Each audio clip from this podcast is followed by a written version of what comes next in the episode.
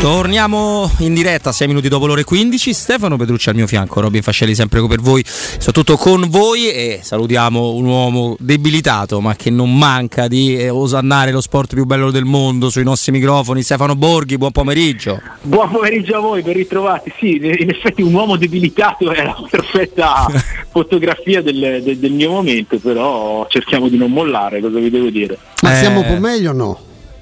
Ma sì, nel senso che si è abbassata un po' la febbre, però era tanto tempo che non prendevo un'influenza così secca e ho ancora un lascito di tosse non semplice, però adesso non voglio ammorbarvi con queste cose, ma pochino meglio, però mi sa che devo riposarmi ancora un pochino, anche se ho tutte le intenzioni di essere presente almeno per il Sunday Night Square di Milan-Roma, perché sì.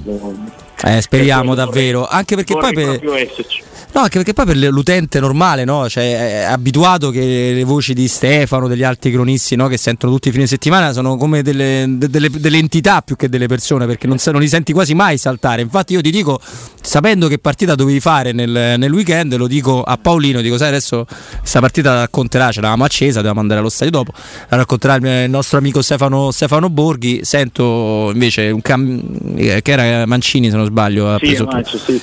Dico, ma è curioso, forse ci avrà la febbre, avranno cambiato partita all'ultimo, ma mi sembra strano, invece poi abbiamo capito. Purtroppo Stefano, l'attualità mi impone di chiederti qualcosa su una persona che non c'è più, è una persona che gli amanti di calcio hanno quantomeno ammirato tecnicamente, ma chiunque abbia avuto a che fare con l'uomo, Gianluca Vialli, e prima è stata bellissima la testimonianza di Giulia Missioni, ci hanno raccontato di un personaggio straordinario.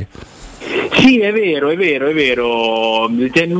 non c'è nient'altro da dire. Io l'ho conosciuto nei tempi in cui io lavoravo a Fox e lui era Sky, sono stati anche in trasmissione insieme, ci incrociavamo, chiacchieravamo, un uomo grande a 360 gradi, un grandissimo uomo, un campione assoluto a livello sportivo, ma un uomo che ti interessava, con anche una carica umana enorme, soprattutto per un personaggio del suo rango, subito diretto, subito dentro, anche a te come persona, come figura. Per cui sì, io credo che sia stata una cosa facilmente percepibile da tutti, anche chi non lo ha conosciuto. Sul campo era un giocatore avanti, un giocatore moderno, un giocatore che sta anche un po' divisivo a un certo punto, ma che poi alla fine della sua carriera ha unito, perché è indiscutibile il fatto di essere uno dei più grandi centravanti della nostra storia, ma centravanti che anche ha attraversato un cambio di epoca per il numero 9.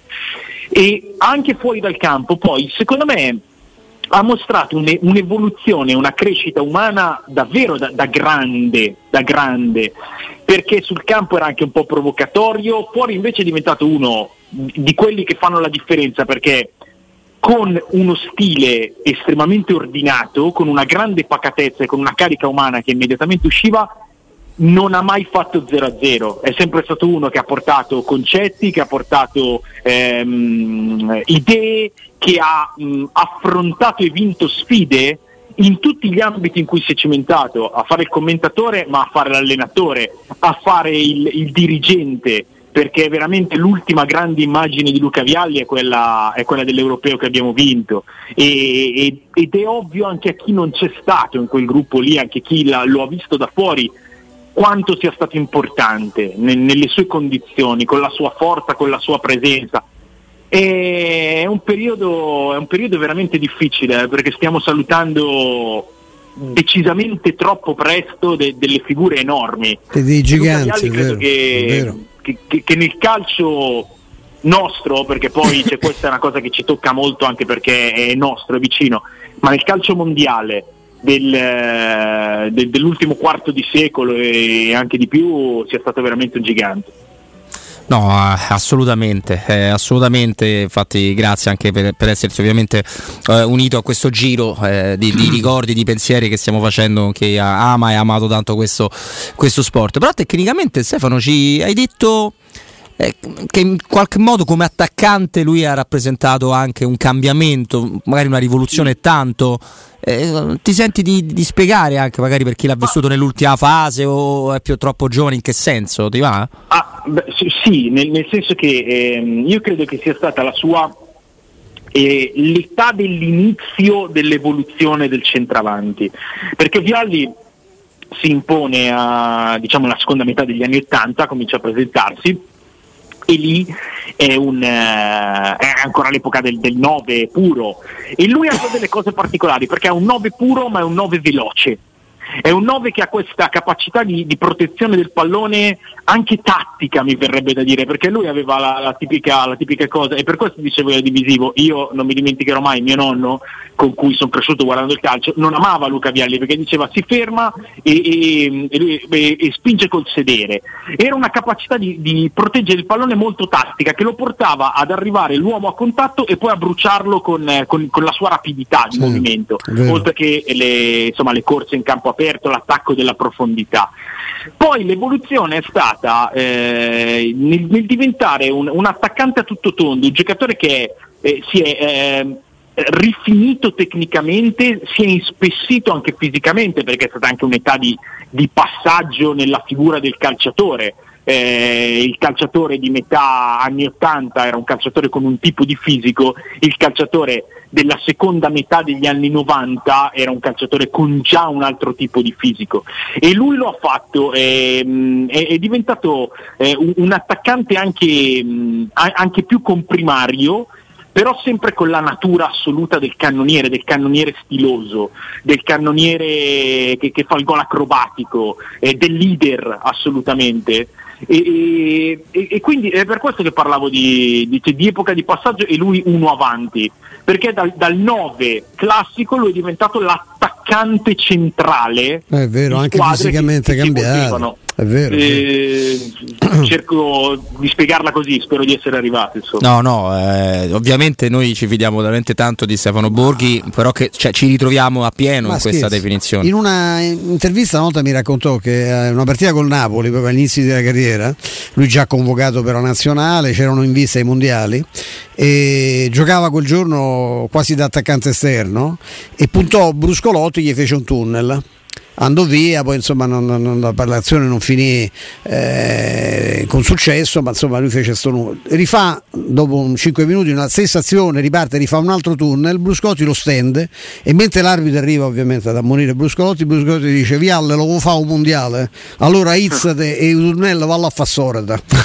e non fece più tunnel a Bruscolotti. A izzate vuol dire alzati, no? In dialetto napoletano. Bruscolotti era uno ribattezzato Paolo Fierro, credo che insomma fosse già dicesse molto sulla sua natura di calciatore. Beh, quella del tunnel del diciamo della fra virgolette umiliazione è una cosa che si torna male quando giochiamo fra amici. Due vuoi troppo. Esatto, immaginati a quei livelli. Però anche quella è una Vialli non è mai stato un giocatore irriverente. No. Irriverente, mai, con la volontà di provocare, però è sempre stato un giocatore di grandissimo stile, di classe, nelle movenze, nei tocchi, anche nelle definizioni, uno stile che era anche ricercato, perché poi la figura era quella di uno che ci ha sempre tenuto all'immagine, sia da giovanissimo in campo che poi nel corso della sua vita post calcio giocato, per cui era uno che all'estetica badava molto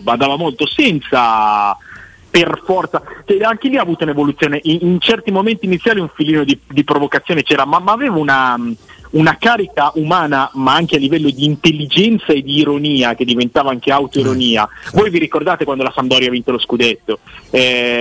Appena dopo si fecero tutti biondi e Vialli aveva quella chioma bionda, io ricordo un'intervista dove si presenta con questa chioma bionda e l'intervistatore gli dice: ma scusa, ma hai visto Gianluca Vialli? E lui gli fa tutta una scenetta, dice: no, è passato, è andato via. Anche se il top in quei sandoriani biondi era Sereso, si è reso biondo, fantastico. Sì, si è reso biondo con i baffi neri, ecco. Forse era al contrario, era nero con i baffi biondi, però mi ricordo questa. No, ce l'abbiamo, era biondo con i baffi neri, era una cosa che non abbiamo le foto. Sì, il top assoluto, perché Vialli con i riccioloni biondi ancora. Cioè, Vialli c'aveva ancora tutti i capelli, è vero, certo. Sì, perché poi si è rasato immediatamente, sì, per una fase intermedia, sì. Però lì giocava un po' con le basette, me lo ricordo con una basetta sola, insomma era uno che all'estetica ci ha sempre tenuto, anche in senso calcistico, perché poi adesso può essere un'occasione per andare a riavvolgere un po' il nastro, andare a rivedere i gol di Vialli. Ne ha fatti veramente da grande opportunista, ma anche di una bellezza abbacinante. È un esteta. Ha fatto anche 3-4 rovesciate vere, cioè non la mezza rovesciata, quella mezza giro, proprio quella vera, quella di Olli. Con un compagno d'attacco, una delle più grandi coppie che ho visto giocare a calcio, con un caso celebrato, ho visto anche con tweet sul sito della Sampdoria. Insomma, lui e Roberto Mancini insieme erano una poesia. Si compensavano veramente veramente a meraviglia. Io però so, caro Stefano, che nel tuo letto di dolore, ovviamente esagero e scherzo, hai avuto quindi modo di studiarti completamente per bene, magari non ne avevi neanche bisogno, il capitano del Rennes Amari Traoré. Il dramma che lui lo conosce benissimo. Esatto, questa è la cosa esattamente. A parte gli scherzi, io un po' lo conosco questo ragazzo per un fatto di Liga. È molto fisicamente simile a Selic, lo stavamo dicendo prima, più che a Karsdorp, può fare anche il centrocampista, ha fatto forse la miglior stagione della carriera l'anno scorso, tant'è che si è parlato del Barcellona, però ecco, ci regali tu un qualcosa? Sì, allora io partirei dal contesto del Rennes. Il Rennes secondo me è una delle squadre più divertenti che ci siano in Europa, è una delle squadre più d'avanguardia, più offensive, più belle in senso ideale da vedere, perché è una squadra costruita sul talento e sulla volontà di far convivere quanto più possibile talento all'interno dell'11. Thierry è la punta dell'iceberg, però anche Bourigo è un giocatore che sta facendo molto bene. La Ligue 1 è un campionato dove i talenti, i giovani vengono lanciati e germogliano. Traoré è un giocatore che si inserisce in questo senso, è un giocatore sicuramente con struttura, perché poi il talento deve essere sostenuto, ma anche con la capacità di parlare questa lingua calcistica. Secondo me, per le sue caratteristiche, per le caratteristiche del calcio italiano, potrebbe essere un buon innesto. Un buon innesto, insomma, quando Stefano Borghi dice buon innesto è una buona fotografia del giocatore, anche perché magari ci può aiutare a risolvere anche un altro grande mistero della fede, perché a quanto pare la Juventus continua a puntare Karsdorp, e io con tutto rispetto anche di un giocatore che non è quello di questa parte di stagione, al di là delle schermaglie con Mourinho, siamo certo che quanto possa servire, io francamente non parliamo della Juventus, insomma, ecco. Beh, Karsdorp è un giocatore che, se vuoi giocare a tre, secondo me ha la sua condizione ideale, perché come terzino a quattro fa un po' più fatica. A tre invece è quel giocatore che ti può dare dell'equilibrio, però la Juve deve incastrare tanti elementi che adesso rientreranno e che saranno importanti. Può essere un'occasione, però non so quanto. Vedremo, bisogna anche vedere se poi effettivamente si concretizza. No, sì, la Roma lo spera. No? A me spaventa, Stefano, la richiesta della Roma, insomma, perché prestito con obbligo è il minimo a 10 milioni. Ma chi te c'è? Ma io lo dico da romanista, io vorrei che, non perché faccio festa se va via caso, semplicemente perché se si risolve un problema, visto che alla ripresa come si è comportato lui. Lui e quello che pensa di lui Mourinho l'hanno rimandato in tribuna anche contro il Bologna, ecco. Però tu ti spenderesti 10 milioni su... Ma è una situazione che mi sembra molto difficile possa portare una conclusione così vantaggiosa per la Roma, perché è ovvio che non c'è possibilità di ricucire questo strappo, ma ne parlavamo nei giorni immediatamente successivi. Poi sono successe tante cose, però mi ricordo di avervi detto, per me è impossibile rivedere Karsdorp giocare con la maglia della Roma, sì, perché è successa una cosa troppo grande, troppo pubblica, troppo infuocata. Più grande o più pubblica? Perché per molti è lì, no, l'anello. No, è grande per perché è pubblica. Okay. Sì, okay. Quello che ha detto Mourinho dopo la partita col Sassuolo è qualcosa di, secondo me, irrecuperabile. Certo. Secondo me è recuperare, poi nel calcio ne abbiamo viste di ogni, però ci sono delle ragioni di interesse, però io mi sono sentito di dirvi subito, se vi ricordate, secondo me è molto molto difficile, anzi forse ho detto impossibile che rivedremo Karsdorp con la maglia della Roma, e in effetti poi lui ci ha messo con certe scelte che ha fatto, però adesso lo sanno tutti che la situazione è questa, per cui andare a strappare un'operazione che sarebbe enormemente vantaggiosa, perché comunque un giocatore che è fuori bruscamente totalmente dal tuo progetto, qualsiasi giocatore sia, venderlo per 10 milioni sarebbe straordinario, ma mi sembra complicato, insomma. Commentaci quest'altra notizia che ti dà Robby, c'è questa indiscrezione di mercato su Shomurodov al Torino. Allora, secondo la Roma 24, quindi informazioni dirette di questo sito, dei nostri amici a cui ci appoggiamo volentieri, anche perché quello che viene scritto qua non viene inventato e lo sappiamo al 200%, per certo, esatto. Assolutamente, certo. Sarebbe molto vicino Shomurodov al Toro, perché il Toro si è piegato, a quanto scrive appunto quanto riporta questa indiscrezione, alla formula non di diritto di riscatto ma di obbligo, perché la Roma anche qui vuole l'obbligo per tutte le sue operazioni, perché come sai l'obbligo viene messo, certo, tu lo conteggi come se li prendessi adesso, certo, e quindi puoi muoverti su quella cifra. Quindi questa è la notizia, ma io approfitto anche per chiederti, ma va bene Shomurodov per il Torino? Scusami, sarebbe vincolata l'operazione anche alla cessione di Antonio Sanabria, che dovrebbe avvenire nei prossimi giorni, okay, e questo obbligo credo che scatti poi una serie di, chiaro, perché se hanno messo che Shomurodov deve fare 15 gol di qui a fine campionato, penso che insomma ovviamente la Roma non se lo riprende poi, perché con tutta la simpatia non credo che sia, che sarebbe così facile. No, però dipende, se c'è un obbligo di riscatto sarà fissato o a una data o a un obiettivo, c'è un numero di partite giocate, certo. Poi a volte è la salvezza del club che tu sai, qua sarebbe interessante capire anche la cifra, cioè, perché la Roma c'ha un problema di bilancio con lui, perché l'ha pagato un sacco di soldi, appunto e il Torino tradizionalmente non è club che spende, espande. Allora secondo me adesso poi l'operazione è da capire e da incastrare sul piano formale, diciamo. Sul piano tecnico, per me è un giocatore che può servire a Torino. Il Torino ha una carenza lampante e incredibile di prime punte, sì, perché Pellegri che è la prima punta che attacca la profondità che Juric vorrebbe, ma è un giocatore che insomma continua ad avere grossi problemi fisici e deve ancora dimostrare se davvero può essere un talento, se può essere un giocatore importante. E con Sanabria non è mai scattato fino in fondo il tutto, perché io Sanabria l'ho seguito fin dall'inizio della sua carriera, quando era nella squadra B del Barcellona, arriva alla Roma, poi il Betis, poi il Torino. È un giocatore che ho sempre aspettato la sua imposizione, ma non è mai arrivata, perché è un giocatore che ha delle qualità tecniche, però credo che non sarà mai un giocatore da doppia cifra stabile di gol, e un centravanti deve fare dei gol. Shomurodov secondo me è uno che nel calcio di Juric può inserirsi, perché ha quella garra, quella grinta, anche quella predisposizione ad inserirsi in un sistema ferreo che può funzionare. Secondo me è anche uno che ha dei gol.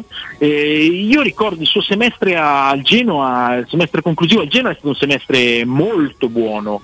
Poi insomma la maglia della Roma è una maglia pesante, importante, non è scattato, però per me Shomurodov è un giocatore che al Torino può far bene e che può essere utile al Torino. Poi ripeto, la bontà dell'operazione verrà definita anche dalle cifre, da come, cioè, se il riscatto, se l'obbligo di riscatto è adesso dico cose a caso, anche perché poi la parte del mercato è quella che mi interessa sempre meno. Però se l'obbligo di riscatto è fissato a 6 milioni, può essere una bella scommessa per il Torino. Se è fissato a 12 è un'altra cosa, insomma. Stefano, come mai io mi aspettavo che andasse un po' meglio, perché non mi sta simpaticissimo, devo dirti, però io trovo che pochi sono bravi come Juric, che io penso che si possa posso dirlo senza timore di smentita. E questa carenza forse di attaccanti, che cosa è successo? No, ma il Torino non sta facendo una brutta stagione, soprattutto voi dovete ripensare all'estate del Torino, con un mercato che non partiva, con Juric che se l'è vagamente presa un pochino, se l'era presa un pochino, sì. Cose che sono viste poche volte. Il capitano designato Lukic, che alla vigilia della prima giornata a Monza fa ammutinamento, una squadra che ha perso tutti i suoi principali punti di riferimento, ma tutti davvero, dal capitano Belotti al miglior difensore Bremer, Pobega in mezzo al campo, i trequartisti Brekalo e Piazza, davvero, insomma, hai ragione. Una squadra completamente smontata e rimontata alla fine del mercato con dei giocatori di qualità, perché poi alla fine sono arrivati giocatori di qualità, e io credo che adesso il vero salto il Torino lo debba fare acquistandoli, questi giocatori. Parlo di Miranchuk e di Vlasic, che sarebbero investimenti molto buoni. Radogni lo è stato, anche se è un giocatore che deve crescere. È una squadra che secondo me ha delle carenze nette, non ha un centravanti affidabile e ha un comparto di centrocampo molto ridotto, perché i centrocampisti centrali sono praticamente tre, per due posti. Non ha un esterno di piede mancino, però secondo me il Torino ha fatto molto bene fin qui per quelle che erano le premesse, meritava anche dei punti in più. Juric secondo me è straordinario nel migliorare i giocatori e nel metterli a sistema. Fa un gioco che è anche molto ambizioso. Secondo me il Torino può avere un'ottima occasione di dare un segnale di progetto, confermando Juric, quindi allungandogli il contratto, riscattando questi giocatori che poi possono diventare anche pedine da mercato, però insomma se riscatti Miranchuk e Vlasic metti delle basi molto importanti, no? Facendo un mercato con questo tipo di giocatori. Shomurodov è una scommessa, ma è un giocatore che può essere funzionale.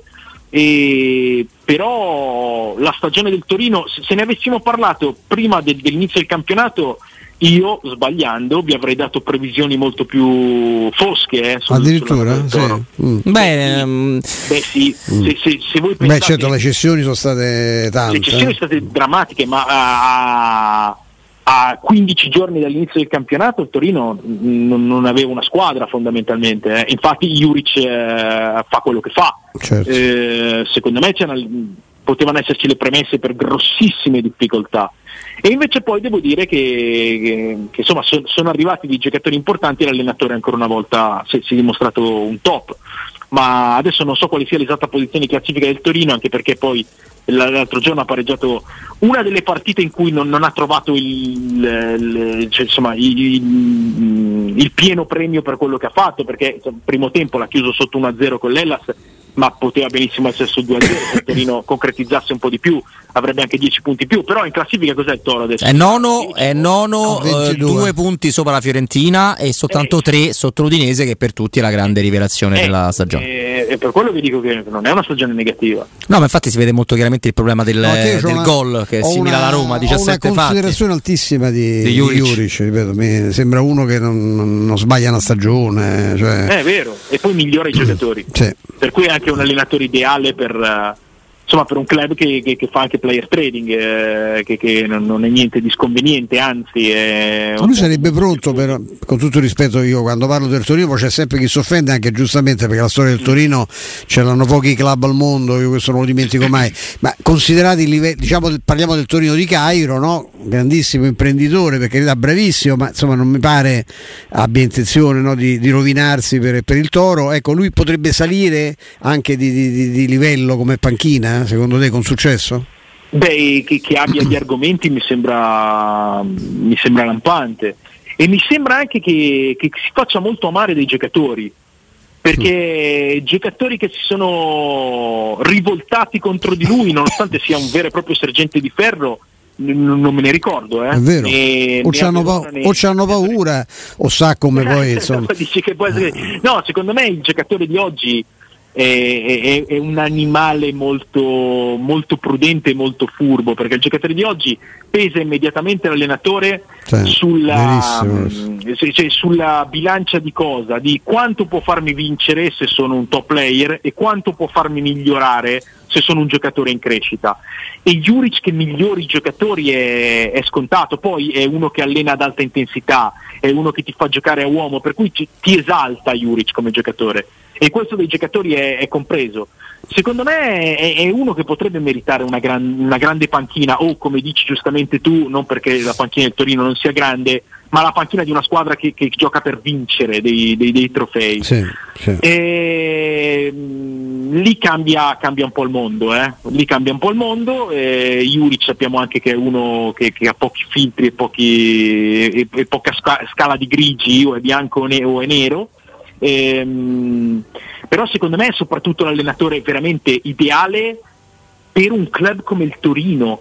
Se il club come il Torino ha un'idea di progettualità, mette lui al centro di questo progetto, ripeto, è uno che ti garantisce un'espressione e ti garantisce il miglioramento di tutti, e voglio dire, un club come il Torino che cerca di crescere di livello anche puntando sul player trading è una cosa secondo me assolutamente virtuosa, perché se tu prendi dei giocatori, li migliori e poi per necessità li rivendi.